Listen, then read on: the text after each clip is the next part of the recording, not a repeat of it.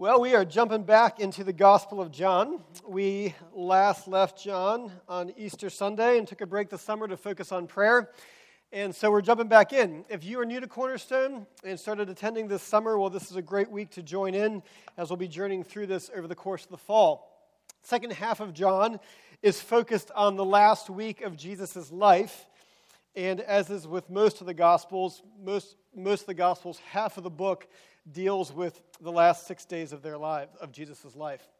So we come to John, the Gospel of John. We're looking at John chapter 12, but we're going to start off in John chapter 11. Where we found ourselves in the journey so far is that John has been increasingly revealing who Jesus Christ is. He has shown what it means that in order to know God, you have to know Him through Jesus Christ, and that there needs to be a spiritual rebirth. See, Jesus declared that He is the bread of life, that He is the living water, that He is the uh, light of the world. And then in John chapter 11, we see Jesus raising Lazarus from the dead, and He declares that I am the resurrection and the life. As we come to this passage here this morning, we are entering into the drama that has ensued after Jesus raised Lazarus from the dead and entering into the conflict that had developed. Now, as we begin to look at this, something that I want us to focus on is I want us to examine how we respond to Jesus and to consider your own response to Jesus and how you react to him. Because Scripture makes clear that Jesus requires of us total devotion and that indifference or a partial commitment to him is not possible. So let's pray and ask for God's blessing on His word. Father, we ask that you would teach us your word, that you would change our hearts, that our spirit would draw us to you, Lord, that you would soften us, that we would hear your word, that we would apply it, and that we would live it. In your Son's name we pray. Amen. Jesus requires total devotion. And if we come to comprehend who Jesus is and what Jesus has done, it will result in one of two things. It'll either lead you to disdain him, or it'll lead you to be totally devoted to him. We're going to look at three different characters in this story, beginning in John chapter 11, verses 45. Here's what the text says This is immediately after Jesus has resurrected Lazarus from the dead. He has come out, and Jesus said to them, Unbind him and let him go. Here's what happens next, verse 45. Many of the Jews, therefore, who had come with Mary and had seen what he did, believed in him. But some of them went to the Pharisees and told them what Jesus had done. So the chief priests and the Pharisees gathered the council and said, What are we to do? For this man performs many signs. If we let him go on like this, everyone will believe in him and the Romans will come and take away both our place and our nation. But one of them, Caiaphas, who was high priest that year, said to them, You know nothing at all, nor do you understand that it is better for you that one man should die for the people, not that the whole nation should perish. He did not say this of his own accord, but being high priest that year, he prophesied that Jesus would die for the nation, and not for the nation only, but also to gather into one the children of God who were scattered abroad. So from that day on, they made plans, they made plans to put him to death. As we begin to look at the response of the Jewish leaders here and of Caiaphas the high priest, let me ask you, are the Jewish leaders and as Caiaphas, are they concerned for the truth? No. Of course not. And so let's take this directly to us. If Jesus Christ is a threat to your power, if he is a threat to your position, if he is a threat to what you perceive as to be your level of freedom, freedom, if you truly comprehend who he is, you cannot be devoted to him, but you will indeed disdain him. Notice what happens in this passage. They come to Jesus, and after several people see Lazarus come out of the tomb, he has got mummy all over him. He's getting unbound. And here's the response of the crowd. Many of the Jews, therefore, who had come with Mary and had seen what he did, believed in him. But some of them went to the Pharisees and told them what Jesus had done. So they see this man come back from the dead, and what is their response? Is that they go tell him to the religious leaders. Now, are the religious leaders concerned about what is true? Here is what they do they debate, and, they're, they're, and they debate, and this is their conclusion. If we let him go on like this, if we let Jesus go on like this, well, like what? Healing people, bringing dead people back to life. If we go on letting Jesus help people, if we go let him go on like this, everyone will believe in him, and the Romans will come and take away both our place and our nation. What is their concern? It's for their power. And so Caiaphas, who's the high priest at the time, he comes along, and now Caiaphas was a Sadducee. And what that means is that he did not believe in the possibility of a resurrection under any circumstance, even though he was the high priest. And so the thought that there was someone, reports of someone being raised from the dead, he's not interested in investigating it. He's not interested in finding out whether or not it is true. It immediately can't be because his beliefs prevent him from considering the truth. Caiaphas had been high priest for 16 years. He was highly educated, he was intelligent, he was cynical, and he was ruthless. As one commentator states, he was cold, calculating, self sufficient, shrewd, self satisfied, and an ecclesiastical climber. So Caiaphas responds You know nothing at all, nor do you understand that it is better for you that one man should die for the people, not that the whole nation should perish. So, for Caiaphas and the religious leaders, is the pursuit of truth their concern? No way. Is there concern that sick people are being healed by Jesus? Not at all. Is there concern that, wow, could it possibly be that the presence of God is among us, fulfilling the word of God? What is their concern? It's for the preservation of, of power. Now, in your observation, as you have lived life and as you have observed political systems and as you have read history, do people in positions of power ever ignore truth in order to preserve their position of power? Yeah, this has plagued the political system for millennia, right? And not just political system, but businesses and organizations. Take, take your pick, right? Absolute power corrupts absolutely, as the phrase goes. And so what happens then if someone who is in a position of power, um, if there's other people come to them and begin to challenge that, those who are not in a position of power say to those who are in a position of power, they say to them, You're ignoring the truth. And those that are in position of power say to those who are not in the position, who are not in position of power, No, we're not. We're not the ones ignoring the truth. You're the ones that's ignoring the truth, and you just want power. Now, which is it? A whole lot of both, right? It is a whole lot of both. Well, what do you do then if there's evidence and there's truth that keeps getting in your way? What do you do? Well, you destroy it. I mean, that's what people do.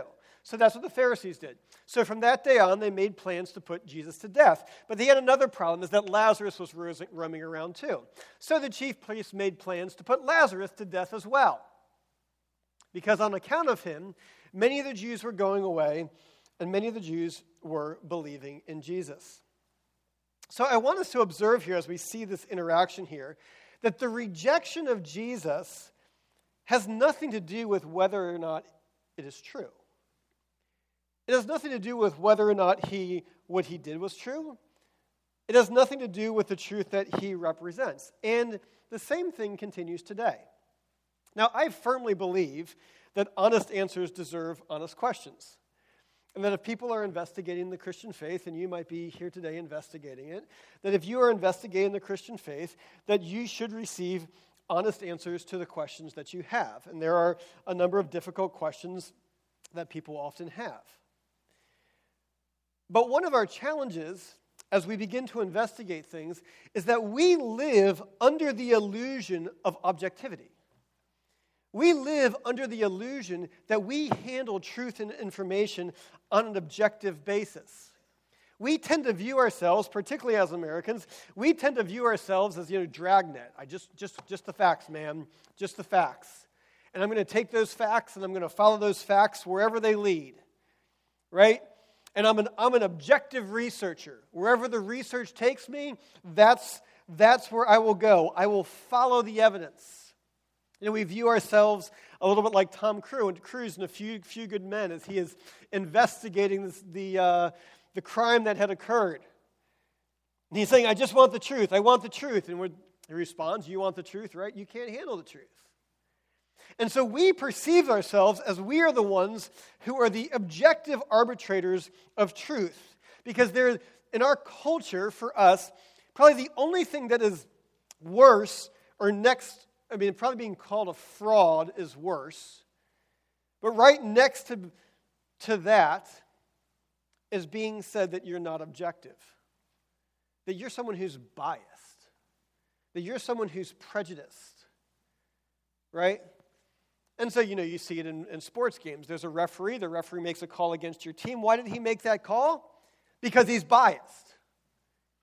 And so we view ourselves and we are imagine ourselves to be that we are, we are the neutral refs. We just call it as it is. We just say it like it is. We just follow the truth wherever it is. But if you are one and you feel that Jesus is a threat to your power, that Jesus is a threat to your power ambitions, that Jesus is a threat to possibly your political views, if you feel that Jesus is a is if you feel that Jesus is a threat to your position, what is true, just like it was for the religious leaders, what is true is irrelevant. What is true is irrelevant if Jesus becomes a threat to your power or to your position. And what will happen is that instead of examining the truth, you will either distort the truth to come up with a caricature of Jesus that fits within your framework and your mind and something that's palatable to you, or you will disdain him, or you will try to destroy him, but you will not be devoted to him. Let's take a look at another response. This comes in John chapter 12. After they trying to kill Lazarus, there's another, there's another interactions. A little bit later, six days before the Passover, Jesus therefore came to Bethany, where Lazarus was, whom Jesus had raised from the dead. So they gave a dinner for him there. Martha served, and Lazarus was one of those reclining with him at the table. You can imagine this scene. There's this, you know, resurrection celebration dinner for Lazarus is back from the dead. We're going to have a giant party. Uh, other texts tell us that this was at the home of Simon, Simon the leper where this occurred. So, they gave a dinner for him there. Mary served, and Lazarus was one of those reclining at the table. So this would probably been at least 17 people who are gathered around. They're reclining at the table because for great feast, what they would do is they would have a table and everyone would lay next to it, leaning on one elbow, and then they'd be eating with the other one. Martha's there. Martha's totally devoted to Jesus, and she's doing her thing. You know, Mary and Martha. Martha's cooking. She's delighted to be serving this great crowd of people, right? That's what the text tell us. So they gave a dinner for him there. Martha served. Lazarus was one of those reclining with him at the table. Notice what happens next, verse 3. Mary, therefore, took a pound of expensive ointment made from pure nard and anointed Jesus' feet and wiped his feet with her hair and the house was filled with the fragrance of the perfume. But Judas Iscariot, one of his disciples who was about to betray him, said, Why was this ointment not sold for 300 denarii, which would be a year's wages, and given to the poor? He said this not because he cared about the poor, but because he was a thief, and having charge of the money bag, he used to help himself to what was put into it. And Jesus said, Leave her alone so that you may keep it for the day of my burial. For the poor you will always have, but you do not always have me. Notice Judas's response is that Judas sees this money that in his mind is being wasted. And so, similar to Caiaphas, is that if Jesus is a threat to your money, if he threatens your wealth, if he threatens your vision of security, you cannot be devoted to him. In fact, Scripture says that you will either love the one or hate the other. You cannot be devoted to both God and money. So, what is Judas's response to this extreme lavishness on the part of Mary? Well, he responds with false piety, right? He responds and says, Oh, wait a second. Couldn't we have sold this for the poor? Couldn't we care for the poor? Right? And the great thing, not great thing, the great thing about false piety is that you, he gets this double benefit. He can, he can state his point in his critique, he can expose something while appearing godly and holy. I just care about the poor. Who can criticize that, right? But the text goes on to expose that he indeed didn't care about the poor.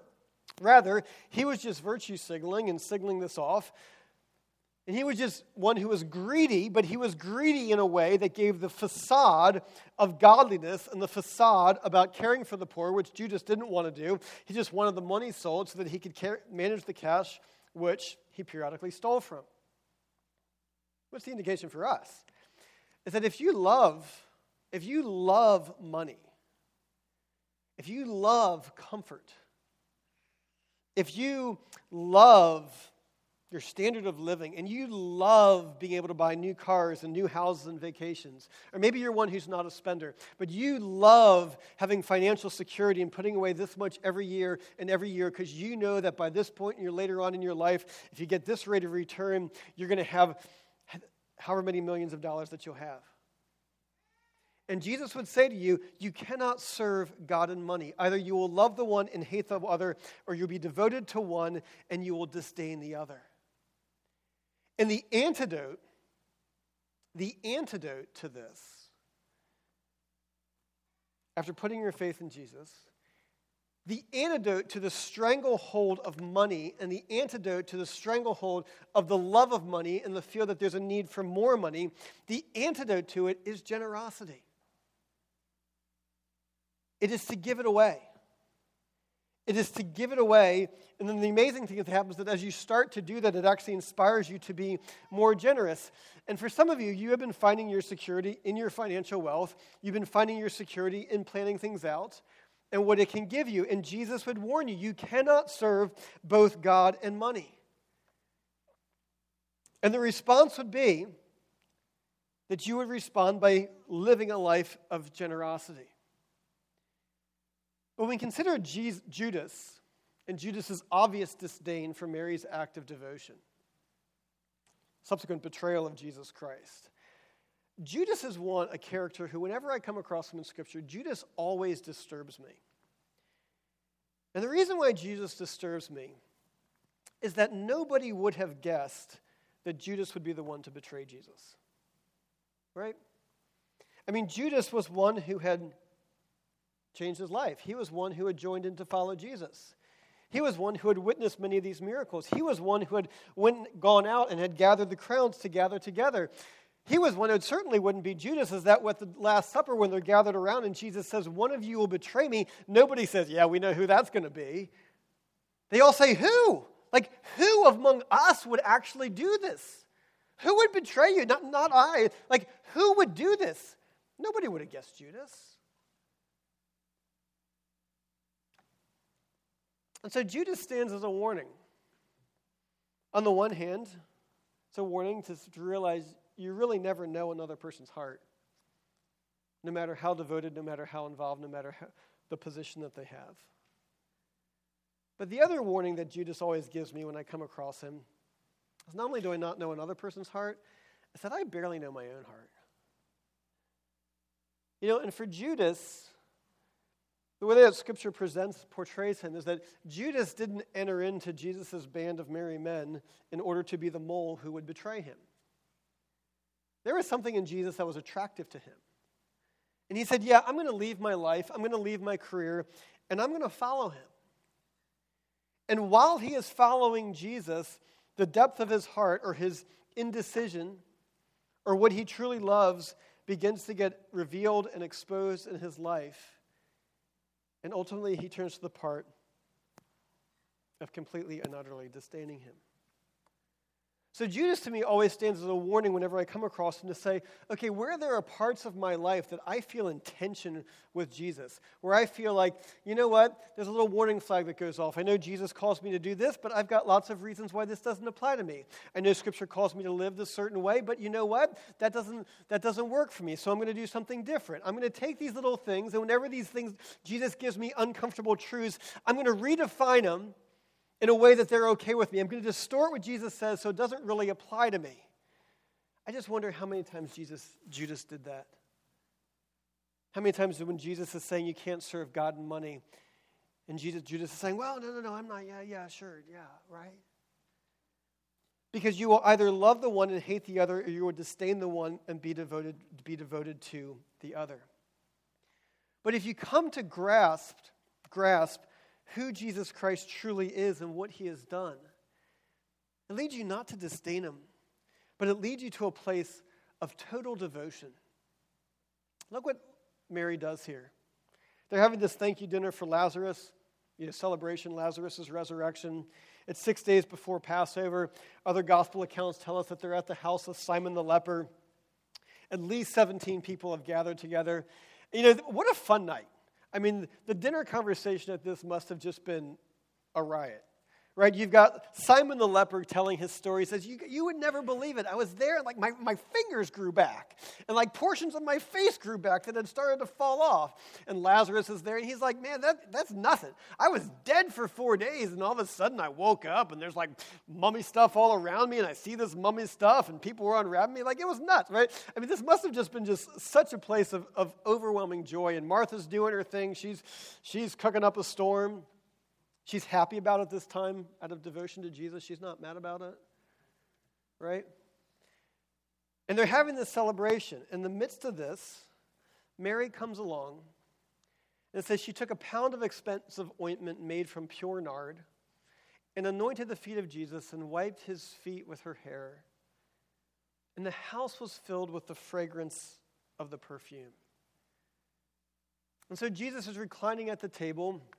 His feet would have been easily accessible. Other gospel accounts tell us that she also anointed his head and possibly his whole body. The text says that a pound of expensive ointment is actually a liter, was the estimate, about a half liter, which is an enormous amount of fragrance. It says it was from pure nard. Pure, it was undiluted.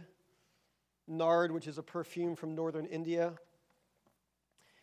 And she takes it and she dumps it on Jesus. Now, I thought about this. I'm saying, and Judas tells us that's about 300 denarii, which is a year's wages. I'm like, is, I mean, really? A year's wages? I mean, is that really reasonable? Is that, did people really, did someone really keep a year's wages worth of perfume sitting in their house? Did they do that? So I did a little research and I was like, okay, what are, what's something that's pure? So I began researching prices on essential oils. And found that there's an essential oil called champaka, which sells currently selling for $76 a milliliter, which is $2,256 an ounce. And so if you had the amount that she had here, which is about 17 ounces, that comes out to about $38,000 of perfume that she has. And then I looked up what are some of the most expensive perfumes that you have today. And there's one by Clive Christian, number one, which sells for $12,721 per ounce, which comes out to this volume of $216,000 for a bottle of this stuff. So, here too, in our own world today, we have bottles of perfume that are worth over a year's wages, whether anywhere between 38 and $216,000, right? A year's wages. An extraordinary gift, extraordinarily lavish. For Mary, this was probably her life savings. This was probably her retirement. And Mary, in this act of devotion, in this act of complete and utter humility, she pours this bottle out on Jesus' feet. Now, you consider, just ponder what this room must have smelled like. How much essential oil is needed to fill a room? Drops, right? How much, how many puffs of perfume is needed to fill a room? one of you's wearing it today. No, just kidding. I mean, a couple, a couple puffs, right? How much Axe body spray is needed in a gym locker room? Okay, gallons, gallons. Fair enough. Fair enough. But, but how, much, how much vanilla extract is needed in a, res, in a recipe? Drops, right? I mean, drops. And here she is. Mary pours out the bottle. The fragrance fills, fills the room. She's doing what would have been a servant's work. And she wipes Jesus' feet with her hair in this act of humility. Jewish women rarely unbound their hair, certainly not in public. And so, in this intense act of personal and total devotion, you know, and who knows what that perfume would have done to her hair. And then as she gets up and walks around, the wafting of this, of this smell throughout the room, filling everyone, reminding them of this complete lavish display. Is what she did, was it wasteful? Was it a waste? Judas says, yes. That was a waste. There is far better usages of it. But Jesus defends her and he says to her, Leave her alone. This is good. This is right. This is appropriate. He accepts her lavish worship, her lavish, total, and utter devotion, this lavish sacrifice. Now, in terms of the comment about caring for the poor, Jesus is not diminishing caring for the poor. You can see this throughout his ministry. But what he is emphasizing that Jesus is saying is total devotion to me is more important than your servant, than your service. Total devotion. You see, you cannot be partially devoted to Jesus, it's all or nothing. You, you cannot serve two masters. You cannot serve God and money. You cannot serve yourself and God. You cannot serve a political aim and purpose and serve Jesus. You cannot have two masters. And this isn't the only time that Jesus says things like this. There are other passages where Jesus says, No one who puts his hand to the plow and looks back. No one who puts his hand to the plow and says, like, Do I really want to do this? says, No one who puts his hand to the plow and looks back is fit for the kingdom of God. Jesus also says, Not everyone who says to me, Lord, Lord, is going to enter the kingdom of God. Why? Because you cannot be partially devoted to Jesus. It is all or nothing. So let me ask you is your commitment to Jesus one of total devotion? Is it one of total devotion? That you say, Jesus, you have rights to everything in my life. I guess for most of us, the answer to that question is no. For some of us here, the reason why that answer is to no is because you're not committed to Jesus in the first place. That you've kind of been in a standoff with Jesus. That you like certain things about him, but you're not sure if you want to commit to him because committing to him means certain things that you don't want to give up in your life that committing to Jesus adds a certain level of, of a threat to your power or your position or things that you have. And you don't want to do that, and so you're not sure, so you feel like you and Jesus are in, are in a standoff. But you kind of like it. Well, fall sports have kicked off, and, you know, uh, soccer season's kicked off. St. Mary's Youth Soccer kicked off this weekend, right? And so, what happens if you've got a striker who's coming down the field, they've got ball control, they're on a fast break, the striker's taking the ball down the field, the defender engages the striker, right? The striker's coming down, the defender sees them, comes up and engages them, and at that minute, and you know, in milliseconds, right? At that minute, there is this mind game that occurs between the offense and the defense, between the striker and the defender.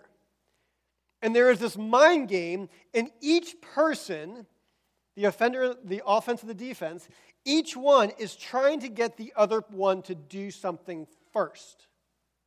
And what is it? They are trying to get the other player to commit. Because as soon as they commit, their vulnerability is exposed.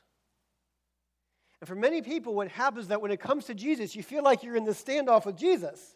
And you don't want to commit because to commit makes yourself vulnerable. To commit means you're going to put your full weight on something. And you're like, I'm not really sure if this one's going to really be able to hold me up. Or if you're not a soccer person, you're more a football person. You know, football season's kicking off. You know, college, college games started yesterday, right? What happens? Offense getting ready to line up. The quarterback calls the snap. They're getting ready to run a play action pass. And at the minute that he calls the snap, everybody moves right? The wide receivers run out, the cornerbacks and the secondaries run out to go deep in the field and to guard against the pass. The offensive linemen, the defensive linemen are engaged with one another. They begin instantly begin their wrestling match. Everybody moves except for two people, two groups of people. One, the quarterback who sets, and the linebackers. Because the linebackers are in between the secondary who are guarding the pass and the linemen who are guarding the run. And at that given moment, both the quarterback and the linebackers are trying to see what is he going to commit to? How is he going to commit? And if the quarterback can get the linebackers to commit to the run, if he's running play action, then he's going to go for the pass because their vulnerability is exposed. And if the linebackers decide that they're going to back up for the pass, well, then he's going to switch and go to the run.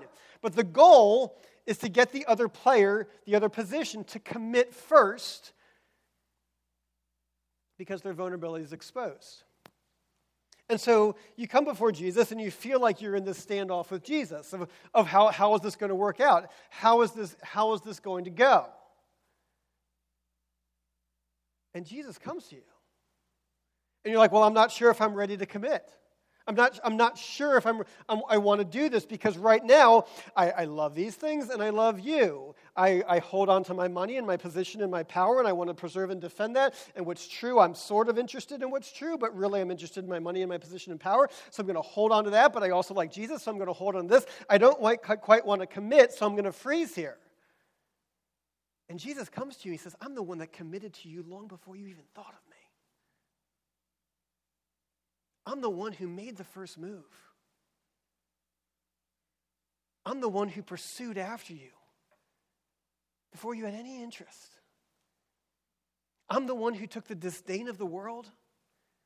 I am the one who took the hatred of those who are interested in preserving their position, who are interested in preserving their power, who are interested in preserving their wealth. I took it all. I took the punishment that you deserve and Scripture reveals to us that when Jesus was in the garden, he had the choice of whether or not he was going to commit.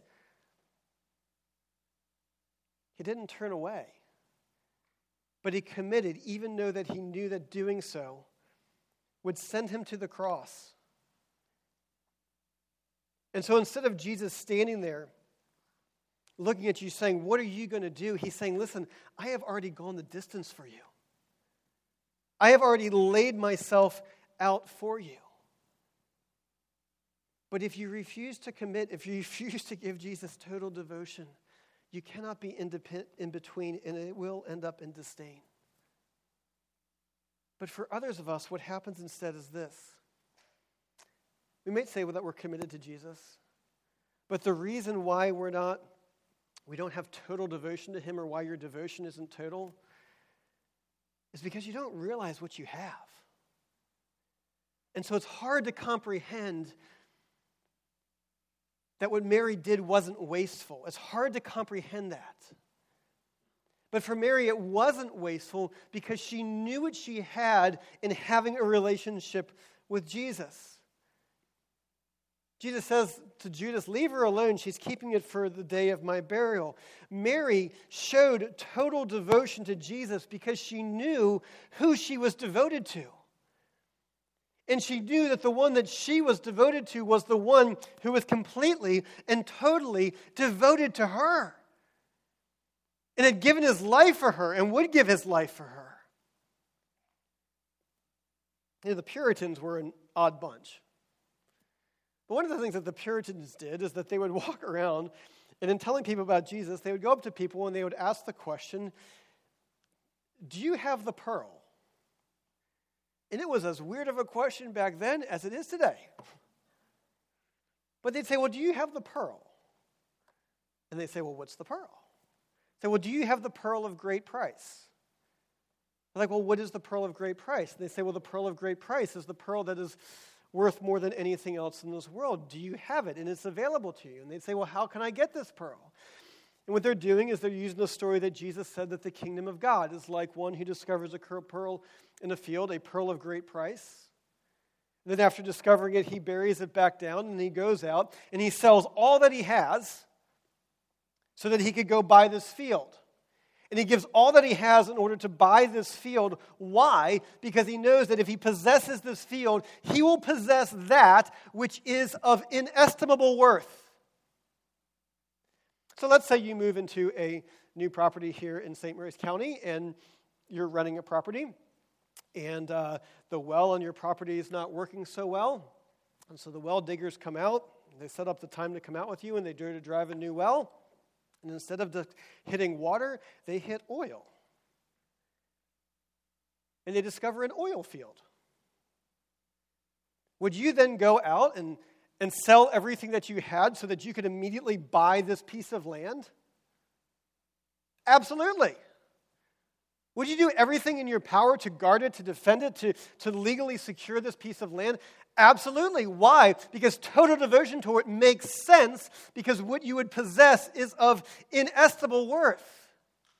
And so for Mary, her giving this lavish gift to Jesus, this lavish act of display, makes sense because she understood that Jesus was of infinite worth.